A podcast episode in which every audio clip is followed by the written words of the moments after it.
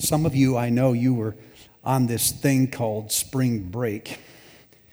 Uh, and so you may not have been here in the last couple of weeks, but we started talking about a couple of weeks ago how in the Gospel of Luke it says Jesus turned and faced Jerusalem. And from that point on, the entire gospel just changes.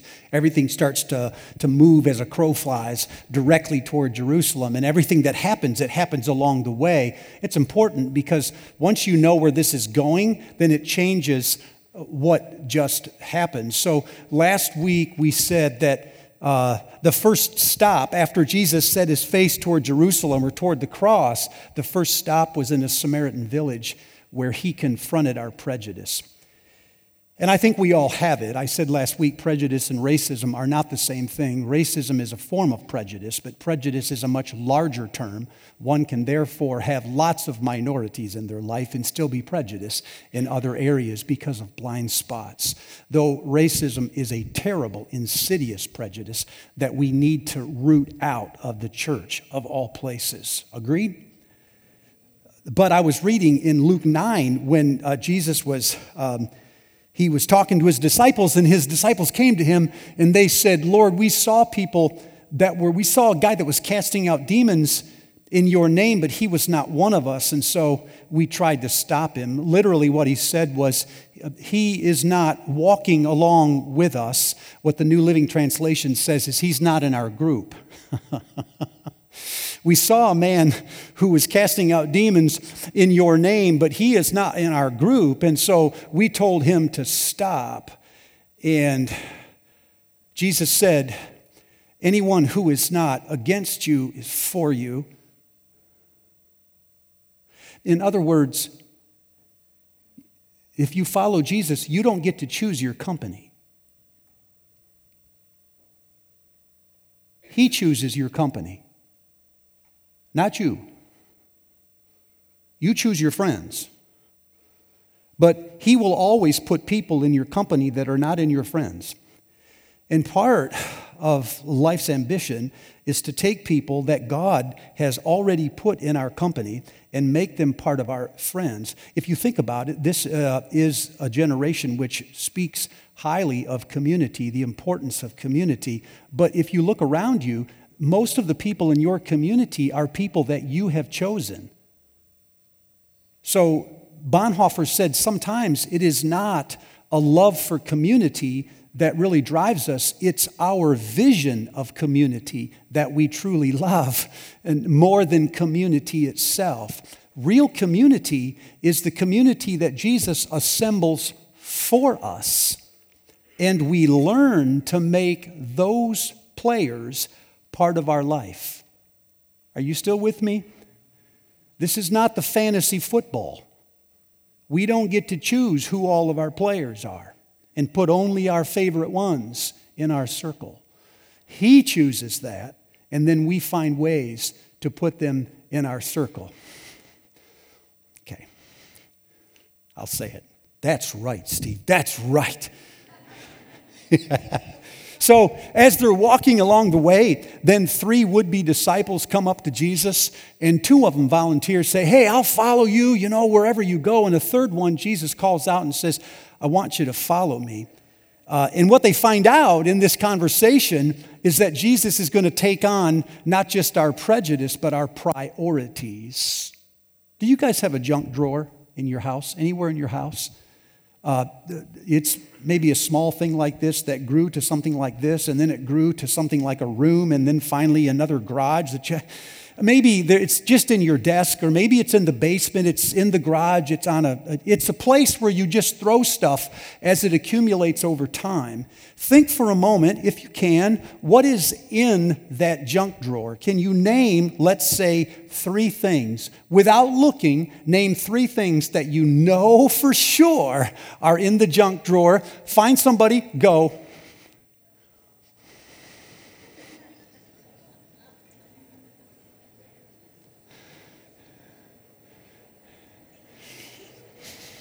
This is killing you.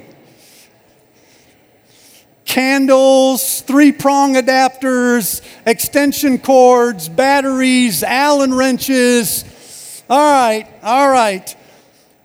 two other questions. You really won't have time to discuss these, but one of the questions is how did all that stuff get in that drawer? I mean, who put all that in there? I bet you didn't put it all in. It just sort of got in there over time. And then the second question is why is it still in the drawer? Why have you not found another place like a wastebasket or a garage or some place to move that? And the answer is because you, you, you didn't just go out into life and collect all of these things and say, I need to fill a junk drawer. What happened was you were setting out your life, figuring things out, and then as you needed something, you brought it into the house and you set it on the counter. You used it for a while, but when you stopped using it, it got demoted from the counter to the junk drawer. And that happened again and again. And you didn't go from one to 10 things, you went from one to 10 things, one thing at a time until the junk drawer just got cluttered. And everything in it, probably if it's like ours, is detached from everything else that is in it. So it's, it's, it's a conglomeration or an accumulation of things that were added over time that are detached from everything else that is in it. It's too valuable to move it out to the garage because, you know, it might be worth something or you might need it when you. But it's not valuable enough to move it onto the counter or the dresser or where you're going out the door. So it goes in the junk drawer, which life's kind of that way. Now, you knew we'd get philosophical about this. Life is kind of that way when you think about it. It's busy, it's overcrowded, it's full of stuff that is too much stuff for the space that is allowed. It's always expanding, never going down. You didn't add everything that is in your life, it accumulated one thing at a time, not because you were trying to fill up a week, but because you added one commitment or person or obligation at a time, and then when you added it, it turned into a responsibility or a deadline. And then soon after that, it hardened into an expectation. now people are expecting these things from you, and so you add them to your growing list of commitments, and before you know it, you have gone from one commitment to 10 commitments, one commitment at a time. Now, I don't think we do this on purpose. I think we suffer what Fred Hirsch calls the tyranny of small things. And what he means by that is we never really push back and ask ourselves the big things. Instead, we clutter our lives with small things. We never ask ourselves, what is it that I do better than anything else? We ask ourselves, what is due today? So we don't ask ourselves, what are God's intentions for the world? It's too philosophical, it's too out there, too ethereal and abstract. Instead, we ask ourselves, what will they think if I don't do that? It's a small question. Not a bad question, it's just a small question. And so what happens is we start chasing a series of small questions. How are we going to pay for that? And over time, those questions, while still important, are not important enough to organize the rest of our life, but they're too important to throw away. We still have to answer them. And so they get shoved into this junk drawer, and our lives become chock full of clutter.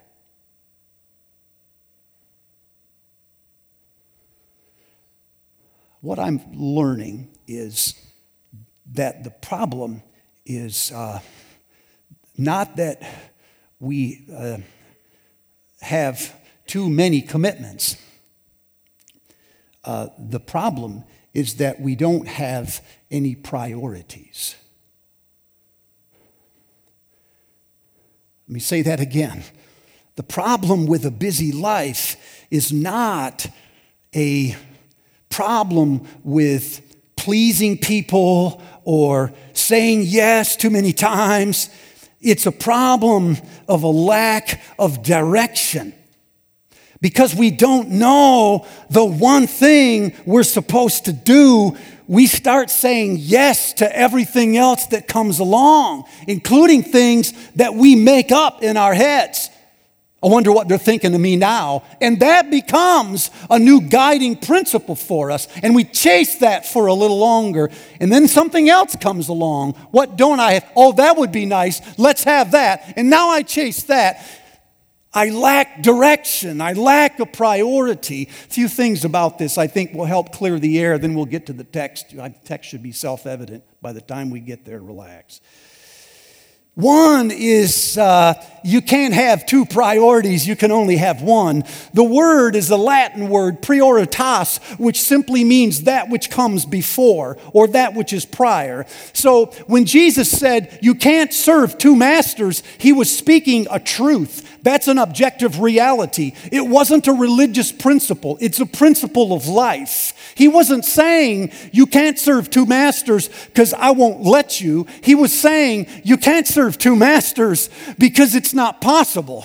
Serving two masters is like adding a fourth line to a triangle. The moment you do it, it's no longer a triangle, it's an oxymoron. So if you have two masters, you have no masters. You have two commitments, but you don't have a single priority because there is nothing that comes before all other things. Still with me? So, the way we did this uh, some years ago when I was counseling people, we used to do this thing with Plato's triangle. Now, Plato didn't draw a triangle, but he did talk about the ultimate good. And so I would ask people, whether they were teens or married couples, I would ask them to draw like a pyramid. And then on the bottom of the pyramid, I would put like four squares. And I would say, Can you give me like four things that are the most important things in your life? So they always go, God, because I'm a preacher. That's what they're supposed to say. Uh, oh, God. And then after that, they would say spouse or family, you know, good. And then after that, they would say job. And then maybe something like loyalty to the Detroit Lions, you know, it's right up there to the top. So then you ask them, well, let's suppose that a tragedy happens and you have to drop one of these. Which one do you drop? And which three do you move to the next layer? And this something of a quandary. So they're asking themselves, Well, I know it's God because you're a preacher. And I know it's my spouse because she's sitting right next to me. Now, the question is Is it going to be my job or my loyalty to the lions? And he thinks to himself and says, Well, so much for that job. It's the loyalty to the lions. So now he has God and then family and then lions. And then you say, now imagine that God says, I want one of those. You're going to drop them. Which two do you take? So he says, Well, you're a preacher, so it's God. and then it's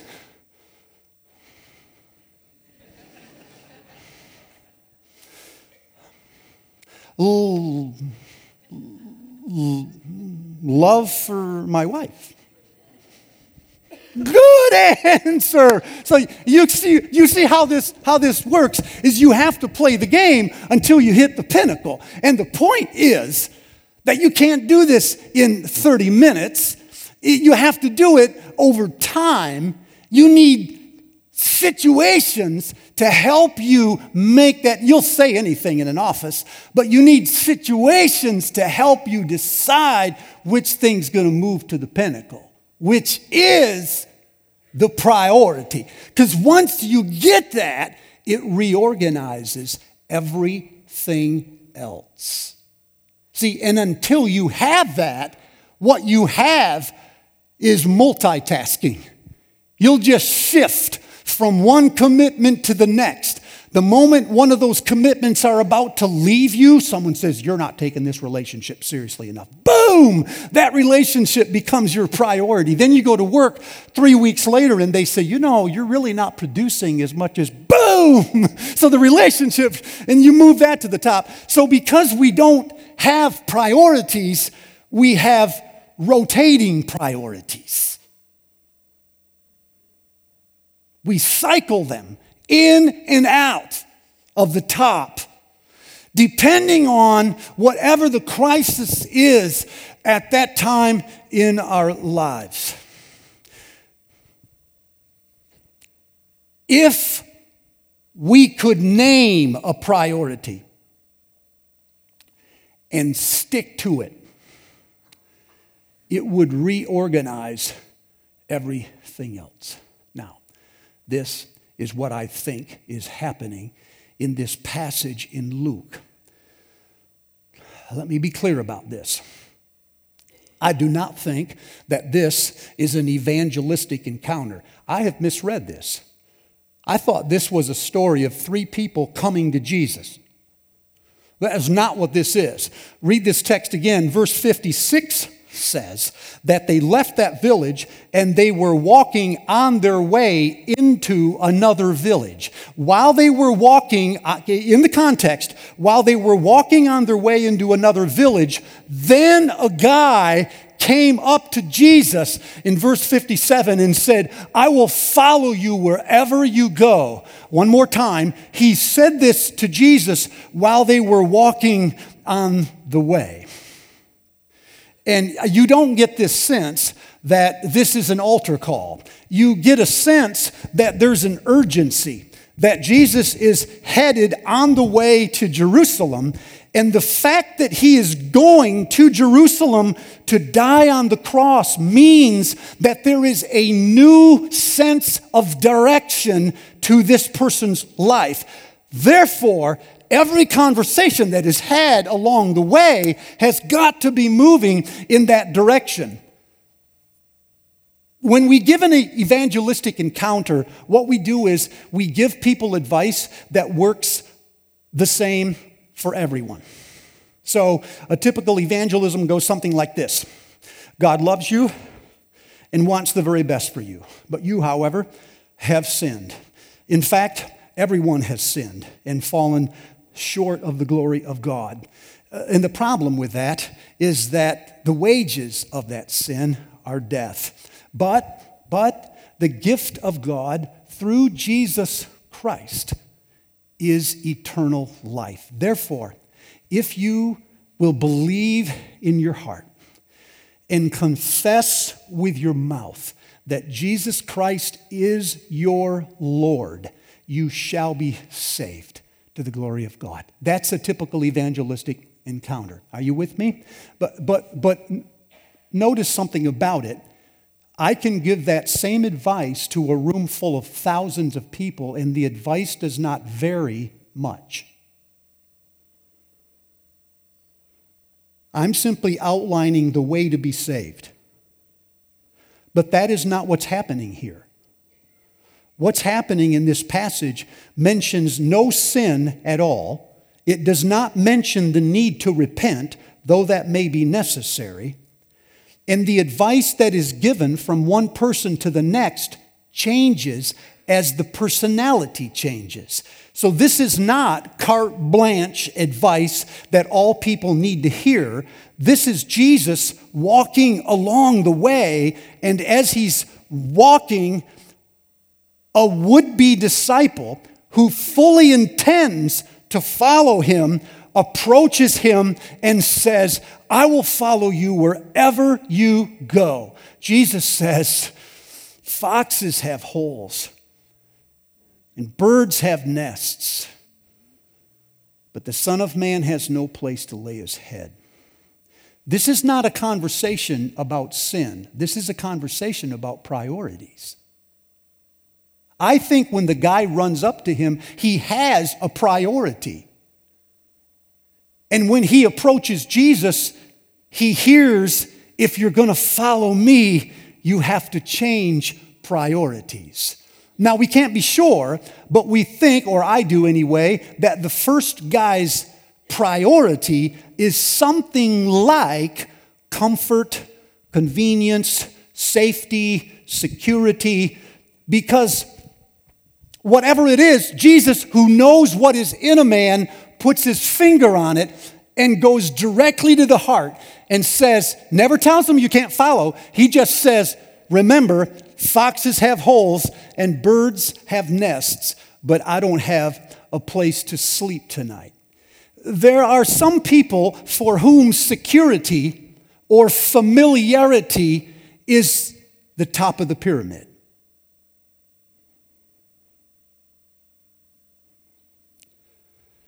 So, the purpose of everything else in their life is to strengthen that sense of security. They don't like risk. They don't like unfamiliarity. They like structure, order. They want to know from one moment to the next what's going to happen. They feather the nest. Now, for some people, they can do it with money because they have a lot of it. So they buy stuff that really makes them feel secure, but most of us can't afford that. So what we build are patterns or routines that we get into. And we tell ourselves, as long as I'm in that routine, I'm in my zone, baby. That's how I really get stuff done. The problem is that that zone hardens over time so that the moment we are called to do something outside of that safe zone, we start to resist it. A person who loves familiarity and security hates doing what is hard. They almost always tell themselves that, that there's something wrong if the journey is getting hard. What am I doing wrong? It's this drop. Because after all, God's purpose, God's purpose is to strengthen my sense of security, familiarity, safety.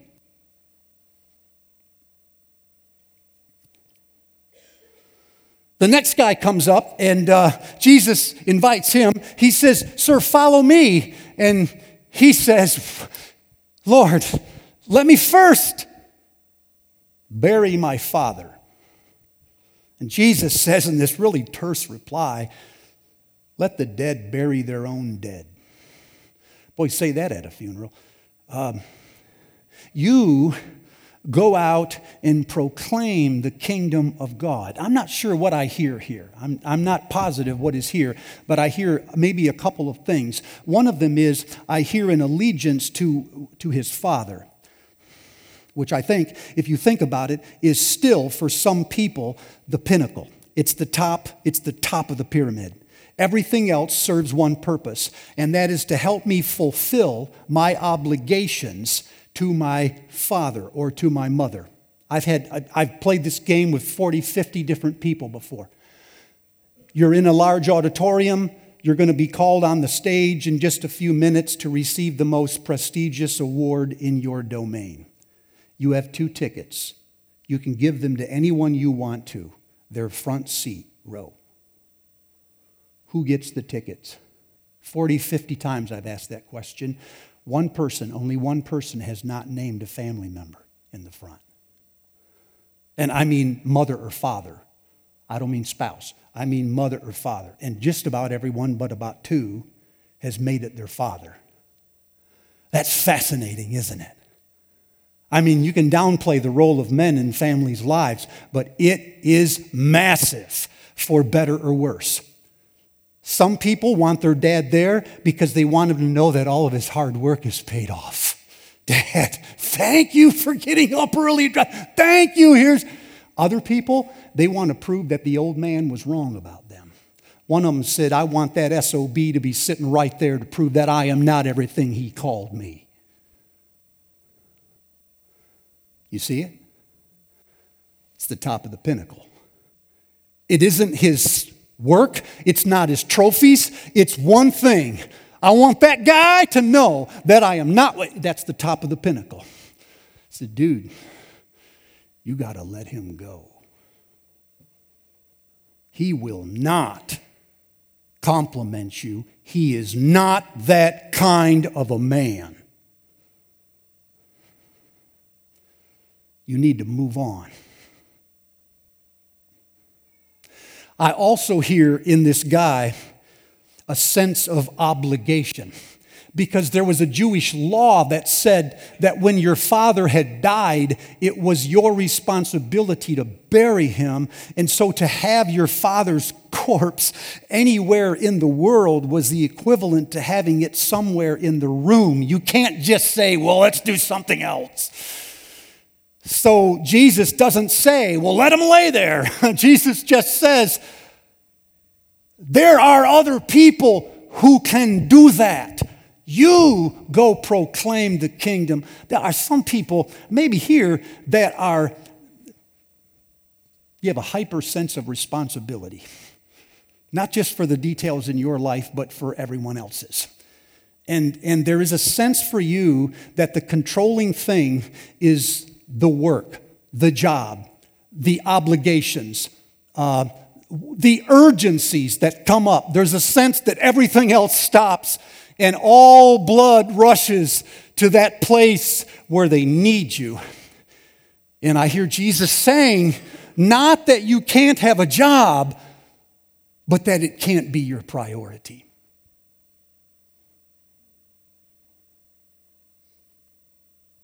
The last person comes up and says, Jesus, I will follow you. But first, let me go say goodbye to my family. It's pretty clear here what the priority is, isn't it? And um, Jesus says, Yeah, but no person who puts his hand to the plow and looks back is fit for service in the kingdom of God. There are some, and I know some of you are, are right now, you're going to push back on this. Give me about three minutes and then you push all you want. They put family at the top of the pyramid. It's as if we work for the family. God's job is to strengthen the family. The role of religion is to protect the family. And there's reason to feel this because it's, it's very likely God gave you the spouse that you have, and God gave you the family that you have. And so we're clear about this. This is not a call from Jesus to abandon your family. Be very clear about this. Let me say that in slow motion. This is not a call to, because some of you need to hear that. You're all about ready to abandon them. This is not a call to abandon your family. The first wedding he performed was at, the first miracle was at a wedding. Okay, when he heals the demonic boy, he gives him back to his father. When he raises the widow's son, he gives the boy back to his mother. When he's dying, he says to John, Behold your mother. Clearly, family is a priority in Jesus' mind, but it is not the priority. And you can only have one.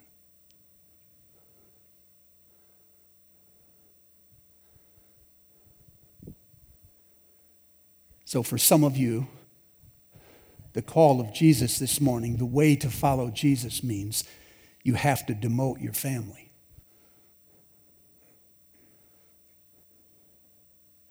Stay with me. Because you can't love them as you ought until you demote them.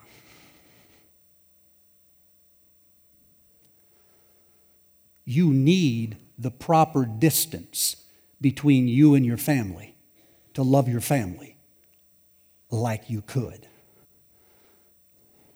Swallow hard. I had a couple come into the uh, office once and they were, well, they were not happy, we'll put it that way. And, um, and uh, I did the pyramid with them. I did Plato's triangle. And we got to the top, and, and they did it separately. And we got to the top, and she had down spouse, and he had down job. And they shared it for the first time in the office. And when I looked at it, I just went, shoot. She goes, Are they different? I went, As far as the east is from the west. Now, now to be fair to him, he was making $265,000 a year. Now, I know some of you be critical about this, but y'all ain't making $265,000 a year. Now, all right, relax. I'm not defending him. His priorities should change. I'm simply making the point it's easy to be critical when you ain't making $265,000 a year. Okay? It's easy to have priorities. Spouse, hourly wages. Spouse, easy. Wait until they start handing you something. And it will get harder. You'll still do it right because I know you, some of you, but it will be harder for some of you. So when I shared the results, she lost it. She said, How on earth are we supposed to build a strong marriage if he will not make me the first priority? yeah, that's a really good question. But how on earth are you supposed to build a strong marriage if you make your marriage the priority? Until you make God the priority of your life, you have no organizing principle. That is your principle. So you will do anything to keep it.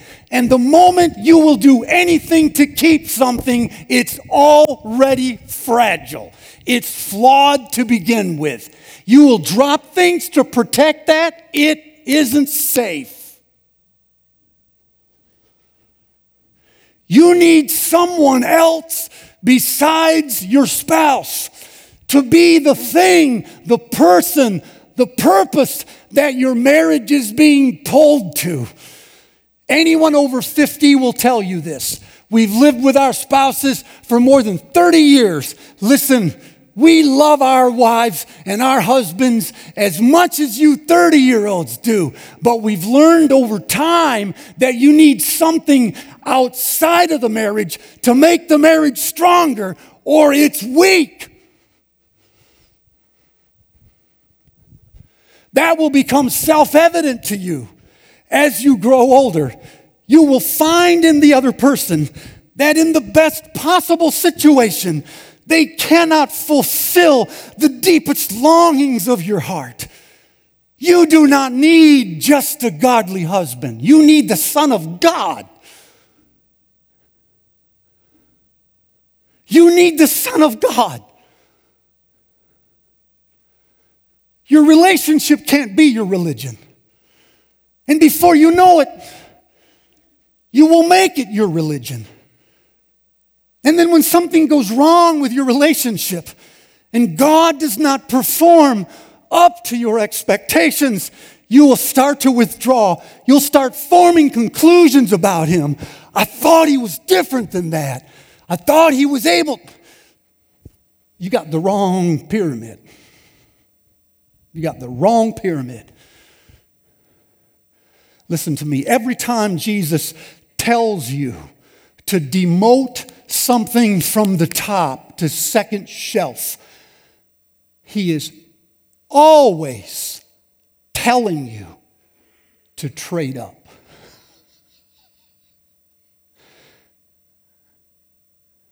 See, that's how we misread this passage we read all three characters as if this is the expense, the cost of following Jesus. It's not. It's a trade off, but it's trading up. People think about it. Think about it. What Jesus said was, Come unto me, all ye that labor and are heavy laden, and I will give you rest. Take my yoke upon you and learn from me and you will find rest for your souls. The thief comes to steal, kill, and destroy. I have come that they might have life and have it to the full. My peace I give to you, not as the world gives, give I unto you. Let not your heart be troubled, and do not let it be afraid. I have said these things, he said, so that in me your joy may be full. He said, Up to this time, you have not asked me for anything, but from this time forward, I tell you, ask for anything in my name, and the Father will give it to you. In this world you will have tribulation, but be of good cheer. I have overcome the world. Do you really think someone who said all of that is trying to steal your happiness?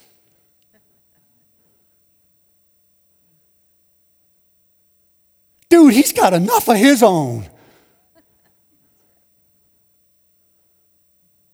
He is not after anything you have. You can keep it. You just got to move it down. Or else you cannot possess it the way that you ought.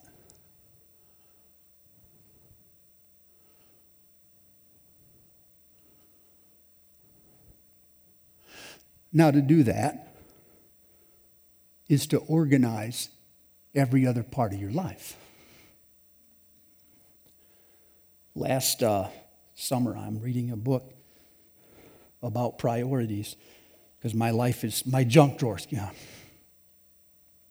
And the question that he asked was What is the one thing that you can do such that by doing it well, you make all other things either easier or unnecessary. Let me say that slow motion. What is the one thing you could do such that by doing it well, you make all other things either easier or unnecessary? So, what we're looking for when we claim Christ as the priority is a way to reorganize our lives without adding more stuff. We don't need more busyness. So, it's not about get up in the morning and have an extra hour with Jesus. Because if you do that, it will just compete with all of the other priorities and then get shoved in the junk drawer. What we're looking is for some organizing principle, and I think that's it. In 1930, Frank Laubach found a thing he called the game with minutes. And the game goes simply like this one time every hour in the day, I will ask myself, how is what I am doing right now being done for the glory or purpose of God? Now, watch this. I still have to go to the same meetings. I still have to meet the same people, still have the same deadlines and all of the obligations. But because you see what you look for and you hear what you listen for, I'm going into those meetings and having that conversation now with a different overcast. Now I'm asking myself, how can I bring this person together with his God? Same conversation, but I'm looking for something else. And by doing it, I'm taking an ordinary encounter and bringing it into the way of Jesus. So I still got my deadlines, but now I have to do them in a way that the way of Jesus gets precedence. Still tracking? So that's the question. The question is what is it that you could do this year such that by doing it well, it would make all other things in your Christian life either easier or unnecessary. Then break it down. What could you do in the next week, one thing, such that by doing it, it would make the other thing easier or uh, you're tracking, right? Then you will have to protect it. Priorities are never safe. There's always other opportunities. Somebody gave me a question once for my work that I think applies here. He said, Steve, what, because of your commitment to do this thing well, what will you not do that everybody thinks you should do? Because you're going to do that one thing. So, so, so you can't say, I'll stop sinning. Because we don't all think you should sin. You have to find something that is already in your life right now that's pretty fastened down. And because of your commitment to Jesus Christ, you will not do that thing any longer because it no longer fits the plan. In a moment, I'm going to ask you to stand and, in effect, say, um, I am going to move Christ to the top of the pyramid. Now, I realize for so many of you, you don't know what that means. And you're going to you're going to push back by saying, How? But understand, sometimes, sometimes asking how is simply a defense mechanism against the action you're supposed to take. The, because the truth is, how is a continuum. It's not either you know how or you don't it's a one to 10. And everything that you know how to do today, you didn't know how to do it when you started. But back then, you decided it was more important to learn it than it was to be frustrated not knowing how to do it. So at the end of the day, what we need, people, are not more instructions. We are chock full of instructions. And yet we ask how. The answer to how is yes.